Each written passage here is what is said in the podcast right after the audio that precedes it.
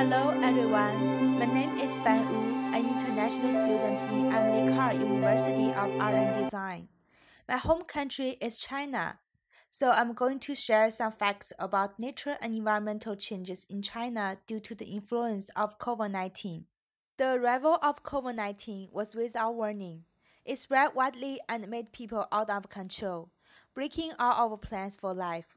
The data on the number of outbreaks and deaths provided by news report is constantly updated. And we, as listeners, is there anything we can do rather than feeling fear, anxiety, and depression? Many friends around me began to say, Wear mask, wash your hands frequently, avoid unnecessary gathering or contact. Yes, of course, wear mask, wash hands frequently. These are indeed what we need to do to protect ourselves during COVID 19. People have now become aware of the importance of wearing a mask.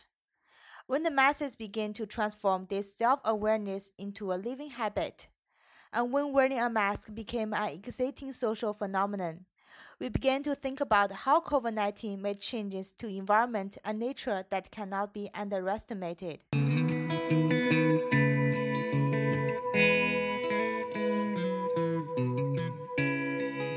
The first change is the environment. After the COVID 19 outbreak, our traffic became smoother and the chance of traffic congestion became very small, even in a big city center. This means that vehicles start to travel less. Carbon dioxide emission also decreased rapidly, and we see that the sky now it has also become cleaner and more blue. Garbage disposal has also been minimized. In some public places such as street, bus stop, and sky trains, there's very little garbage around during the COVID-19. We randomly interviewed a lady on the street of Beijing about environmental change during the COVID-19.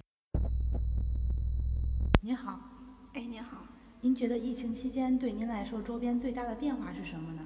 嗯，自从疫情开始，我家小区的管理制度就开始变得非常严谨。 嗯，而且每位居民也都非常自觉地遵守这个制度。大家在出入小区的时候，也都会被要求佩戴口罩、出示健康码、用酒精消毒之类的。那周围环境方面呢？嗯，公寓的楼道里，嗯，还有电梯里也都非常的干净整洁，还有小区垃圾站里的垃圾也处理得非常及时，垃圾分类也比之前做得更好了。交通方面，您认为有什么变化吗？呃，现在马路上呀。道路非常通畅，塞车的现象几乎没有了。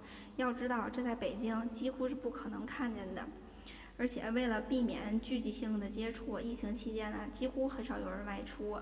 即使出去，也几乎没有人搭乘公交车、地铁这样的公共交通。嗯，好的，非常感谢您的热情参与，谢谢您，再见。The interviewer, Mrs. Wang, just described her certain situation in her living area. She feels like there are something getting better because of the COVID-19. For example, less garbage, more clean and quiet. Also, the traffic start to become more smooth. Very few people take the bus or subways during the quarantine.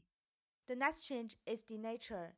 During the COVID-19 outbreak, stay home has become a widespread activity phenomenon in society, and the outside world seems to have become quiet which adds some harmony and tranquility to nature. With the arrival of spring, peach blossoms start earlier than usual years, and people can see peach blossom blooming on many streets in Beijing since February. In terms of weather, the weather conditions in different regions are different than usual. During the COVID 19, a large amount of rainfall began to appear in many places of China, which was very beneficial to solving transplanting and greening. As we talk about the heavy rainfall, let's listen to the following data report about precipitation in China in the spring of 2020. Precipitation in spring is expected to be 10% to 20% higher than normal, between 105 and 117 mm. Among them, the precipitation in March is 14 to 16 mm, which is slightly more than four more years.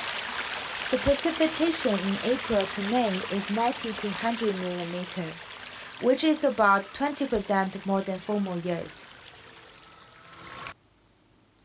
In terms of the data, even though a large amount of precipitation belongs to unusual climate change in China, it does bring pros and cons to different regions of China.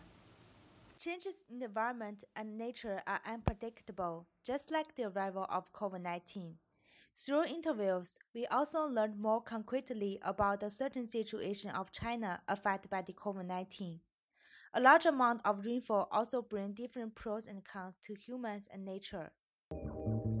Thank you for listening to this podcast. A special thanks for today's lovely guest, Mrs. Wang. Thanks for joining us.